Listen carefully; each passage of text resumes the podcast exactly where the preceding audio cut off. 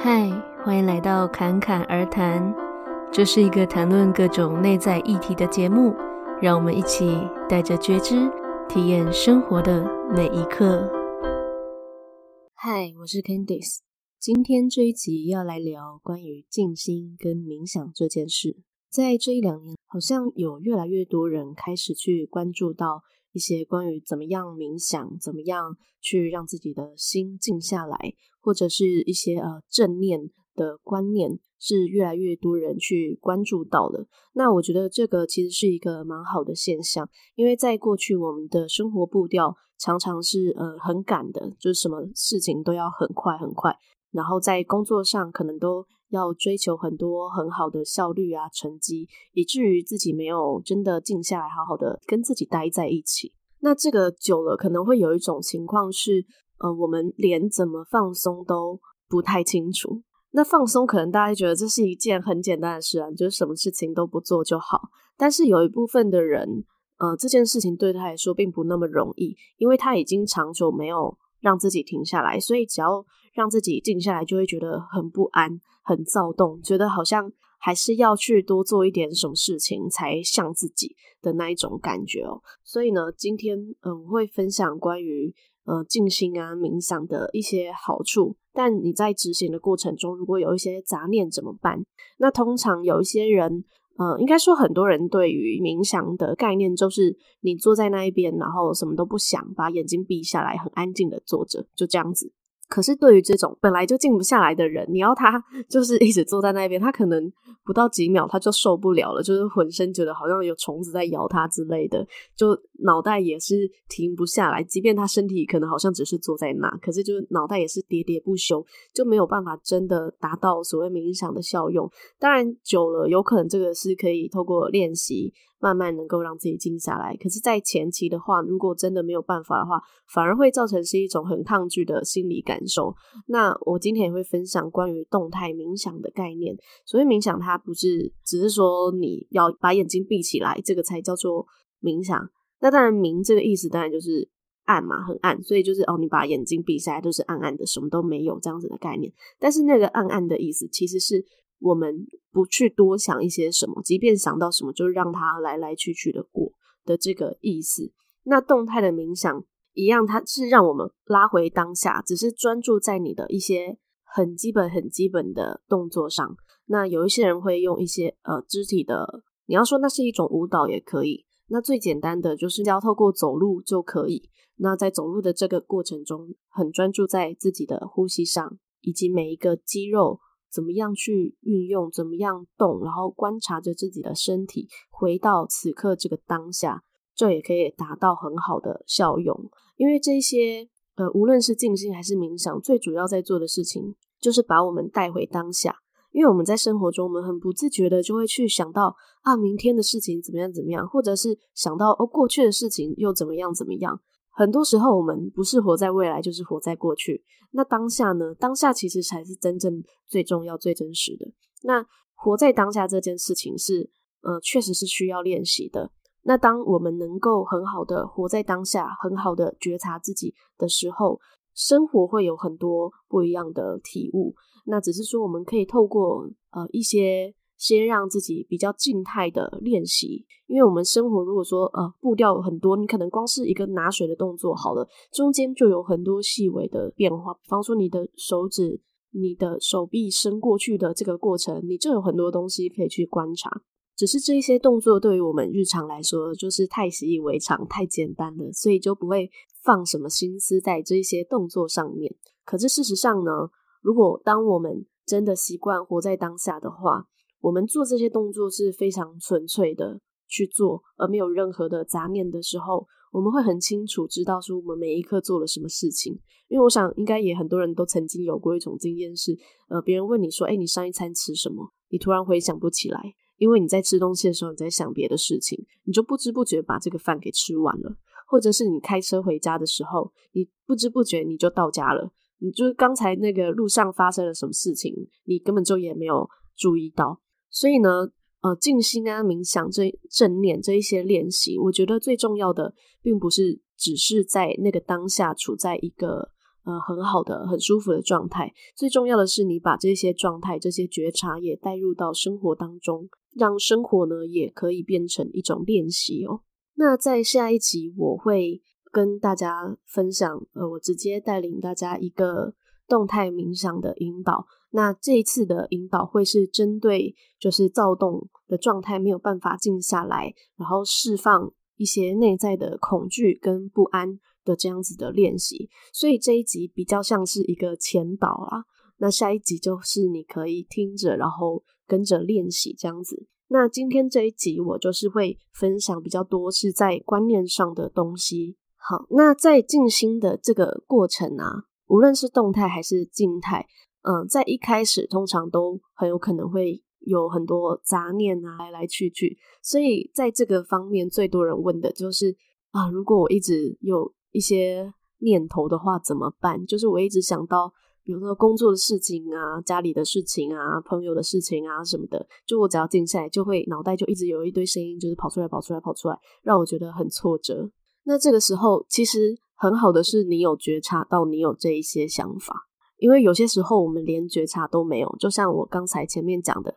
你可能吃饭的时候都在想别的事，这样子，是直到别人问你说：“诶，你刚才吃的什么东西？”你才发现，诶，居然想不起来，或者说，呃，要想一下才知道说，哦，刚才那个碗里面都是一些什么东西，这样子。那这个就代表说你在那个当下可能没有觉察到，诶，我现在在想一些别的事情，诶，我不是只是在吃饭，哎，这样子。所以呢，在一开始你在做静心冥想的时候呢，呃，你有一些其他的杂念，但是被你觉察到了，这个其实是很好的第一步，所以不需要去感到挫折或是气馁，或者是任何的批判。这个时候你就告诉自己说：“好，我知道了。”然后就让这个念头过去。因为呢，在静心冥想的这个过程，也是一个让我们可以练习把表意识跟潜意识。之间的区分拉出来的一个很好的练习。那那个一直喋喋不休的那个大脑，你可以把它当成就是一个角色，就是你平常生活呃那个很忙碌的那个角色的那个呃脑袋，那个表意识，那个头脑，你你可以这样子去称呼他都可以。那他是一个哦，平常这么忙碌的一个人，那舍不得休息，现在你就。你可以跟他沟通啊，就是当你觉察到之后，你就说：“哦，我知道了，现在是好好休息的时间。谢谢你平常帮助我这么多，让我可以很好的完成很多的生活琐事啊，很多的工作。好，现在你可以好好的休息。但是呢，可能过不久，哎，又不知不觉你又开始烦恼起一些啊，我刚才那个门是不是没关？啊，我刚才那个是不是还没有做好？那这个也是很正常的。”你会慢慢的去让这个频率有可能会慢慢的越来越少，或者是觉察的频率越来越快。你可能原本啊想了五分钟之后，才发现说啊我分心了。接下来你可能三分钟你就可以觉察到，再来可能两分钟、一分钟，那到后来有可能啊这个念头一来，你就马上觉察到哦，现在又有一个念头了，你就让它来，让它去。那这个就会变成一个很自然的过程。那这个过程确实是需要练习的，所以不需要去着急哦。那每一个这样子的，呃，当你觉察到自己有这个念头的时候，都是很好的时机。你可以去发现说，哦，原来你都在关注一些什么事情，原来你都在担心一些什么事情。那当你在这个静心的时候，你能够练习出啊，时时都觉察着。自己的念头的时候，在平常生活中，你就可以把这个感觉延续下去。当你呃遇到任何事情，有任何的感受或者情绪的时候，你就可以很呃很快的觉知到说，哦，原来你现在是对这件事情是有这样子的反应，你对这件事情原来是这样子的感受，那你能够比较清楚的去看到你自己更深层的。那个信念是什么？而为什么看待这件事情会有这样子的反应？你的脑袋里面到底装的是什么？而不是就直接被一些直觉的反应牵着走。那再来关于静不下来的一个原因呢，就是呃，我们可能不习惯让事情、让感受自然的流动。尤其是在生活中或者工作中、家庭中等等的，很习惯去做很多的安排或者掌控的这样子的类型的人哦，在一开始如果说哦，你要让这个事情自然的发生，然后自然的去接受这一切，让它完全不透过任何的思考去自然的发生，这个过程在一开始可能会。啊、呃，有一点不安，你会觉得说这个是你没有想过，你不知道会发生什么事情，即便它不一定会发生什么可怕的事，可是毕竟它就是一种未知。那多数的人对于未知的东西都会带着一些不安跟恐惧的感受，所以这个是非常正常的，因为我们在日常生活中已经习惯用表意识，习惯用头脑去做很多很多的事情，可是我们忽略了，其实我们的潜意识的力量是我们表意识的三万倍。嗯，不要怀疑，就是这么多倍。所以我们的潜意识当然有分成比较浅层的跟比较深层的潜意识，但事实上，真正深层的潜意识是非常充满智慧，非常了解一切，包括我们现在为什么会坐在这边做当下在做的事情，其实也都深深的受着潜意识的影响哦。所以呢，我们可以练习的是让表意识跟潜意识合作。并不是说哦，当我们去倾听呃潜意识的声音，跟去关注到我们内在的一些想法的时候，就要把表意识啊，把脑袋丢到一边，并没有，就是你并不会因此就变成一个傻瓜，或者变成一个什么都不会的人，而是要让我们这个也很聪明的表意识来好好的跟这个充满智慧的潜意识去合作。那只是在一开始的时候，我们的表意识并不清楚我们潜意识里面到底有哪一些东西，所以必须要去。放宽这个掌控的想法，那有一些人他可能一开始比较不容易放下这么多，那你也可以一点一点的练习，没有关系。每一个人适合的步调不一样，那当然也有一些人是他可以很全然的接受呃命运的安排，或者是就跟着心里的感觉走，这样子的类型也是有。那只是说你不需要去觉得说哦，别人很快，你很慢。你就要觉得自己是好或不好，没有，只是每一个人的生命轨迹跟步调是不一样的而已。所以呢，如果在一开始你要让自己静下来的时候，你很明显的感受到一些不安全感或者是恐惧感，这个可能就只是来自于你对于未知、对于静下来的这个不习惯而产生的感受。那这个时候，你也可以先透过关注在自己的呼吸上。然后你可以想象或者感觉吐气的时候，把这些不安跟恐惧都借由吐气的时候吐出去。那这个会有实际的效用，是因为情绪它都是一种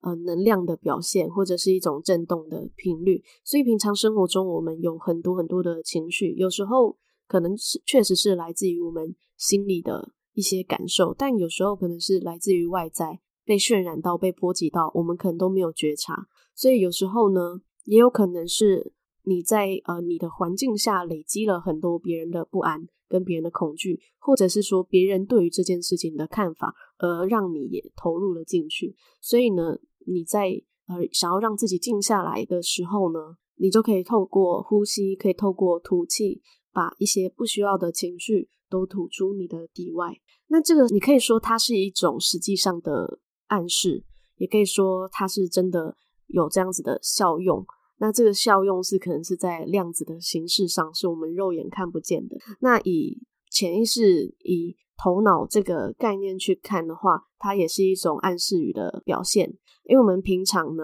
时时刻刻都在接收很多的语言、很多的暗示。那以广义的催眠来说，这些都是有效用的。因为当我们在一个足够放松的状态，我们脑袋是很容易去接收到我们愿意。去接收的东西，或者是说我们心里稍微有呼应到的东西，所以平常就注意自己是怎么样去评断自己，怎么样跟自己说话，跟自己怎么样说出对别人说的话，这件事情是非常重要。因为无论你是对自己说还是对别人说，这个东西它都会跑到你的潜意识里面。比方说，如果你一直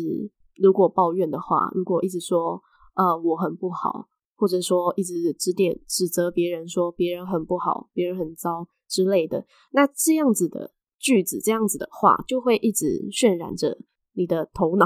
每一句话，每一个字，它本身也都是有带有一种呃能量在的。或者说它有带着一种频率在，就是让你舒服或者不舒服的一个频率在。那当这个会让你不舒服的频率的言语出现次数越多，那当然也会影响你整个人的气场啊，或者是说情绪上的感受跟整个人的频率这样子。所以呢，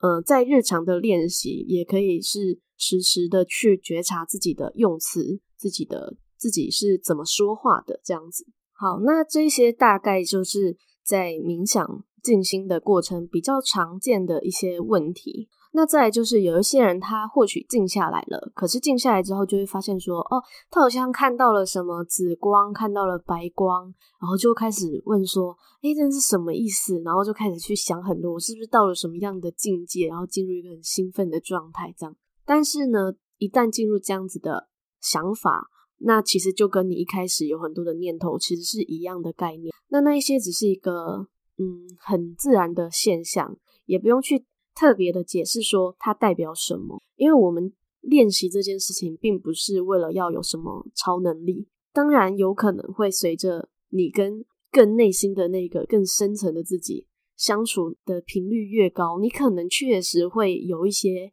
比平常一般人还要更敏锐的感受。那这个感受，事实上也是每一个人都可以透过训练而来的，所以也不用因为说哦，你获得了一些好像跟之前不一样的一些能力，就感到特别的骄傲。其实那个都是很正常的事情哦。那当然到最后，有可能有些人会感受到一些很空无的感受，好像自己也没有了身体，没有了这个世界，非常的宁静，非常的平静的感受，这个也都很好。那在这个当下，或许你是没有任何念头，有可能是你醒来之后，你才会想到说，哦，刚才是一个这么宁静的一个时刻。那那个都是一个很好的体验，因为那样的体验都有可能会让你在生活的一些事情的解释上会有很多不同的看法。那除了静态的冥想，我前面有讲到说，也是可以做动态的冥想嘛。那动态的冥想比较不一样的是。呃，它有可能是睁开眼睛的，因为我们一般冥想可能就是闭上眼睛。那动态的呢？假设就以行走来说好了，你就是在一个呃安全空旷的一个领域，可能就是来回走动、绕圈都是可以的。那这个过程是非常非常的缓慢，你走的过程是越慢越好，越慢越好。包括你每一步，你是从什么样的肌肉开始去启动？让你的脚抬起来，可能从你的臀部开始感受到一些力量，再慢慢往下延伸，最后到你的脚趾离开这个地板，都是有可能。这个过程是非常的缓慢，你可以去很好的觉察自己的身体，跟自己的身体安静的待在一起，也是一个非常舒服的练习哦。那这个对于在一开始比较静不下来的人来说，会是一件。相对比较容易的事情，因为你的身体是在动的，然后你有一个很明确的东西可以去觉察，就是你的身体、你的肌肉是怎么样去动的，然后一步一步的这样走，那你就会很专注在那一个当下，那这也是一个非常好的一个状态哦。那在日常生活中，像以正念来说，我不知道有你们有没有听过正念饮食？那正念饮食它的。他讲的东西当然很多啦，但是如果只是单纯说在吃东西进去的这一刻的话呢，它就是很简单，你就是在呃，你拿你的筷子把饭夹起来的，光是这个动作呢，你就可以去觉察，但你的动作就不一定要很慢啦，而是说你在这个每一个环节里面有一个很细微的感受，只是说一开始你可能呃没有办法这么快去觉察到这些东西的时候，你。呃，可能就要放慢你的速度，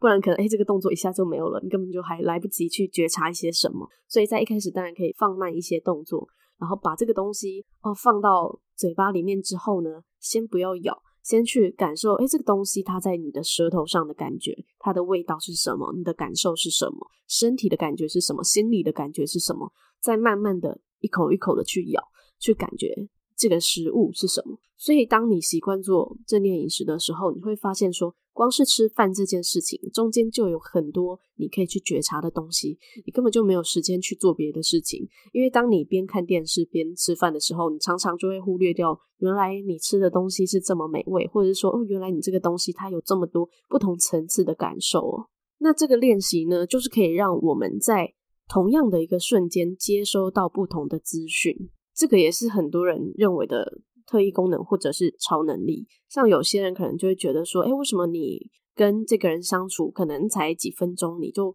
好像很知道他大概的一些特质或是什么？当然，有一些人可能天生就有这样子的天赋，但是呃，有一些细微的觉察力或者观察力跟感受力，这个都是可以透过训练而来的。当你越能觉知你自己的时候，你对于其他人的感受度也会更高。只是说，这个也有可能在初期会衍生另外一个状况，就是有可能会变成一种高敏感的族群。这个可能就是另外一个课题，就是我们必须要学会去保护自己，然后也在恰当的时候可以去调整自己的开关，而不是说哦，一直去感受到别人的一些很细节的东西。那这个也会让自己的脑袋杂讯太多，那这个就是呃另外一回事了。总之呢，当我们对于自己有越多的觉察，对于生活的很多的看法跟解释，就会有很多不同的角度。你会发现生活开始有很多不同的可能，然后你也会发现说，原来自己拥有的有这么多，而不是只是在表意识上面知道。你可能是真正的知道说，原来你拥有了这么多，可能包括。就只是连原来我们可以有这样子这么完整的身体，可以去感受这个世界，对你来说或许都会是一件很感动的事情。那这也会让我们能够更加的去珍惜我们经历的一切、体验的一切，尤其是在每一个当下。好，那这一集就到这边。关于实际的引导，跟你实际可以边听边执行练习的这个冥想，我就会放在下一集。那这一集就到这里，谢谢你的收听，我们下集再见。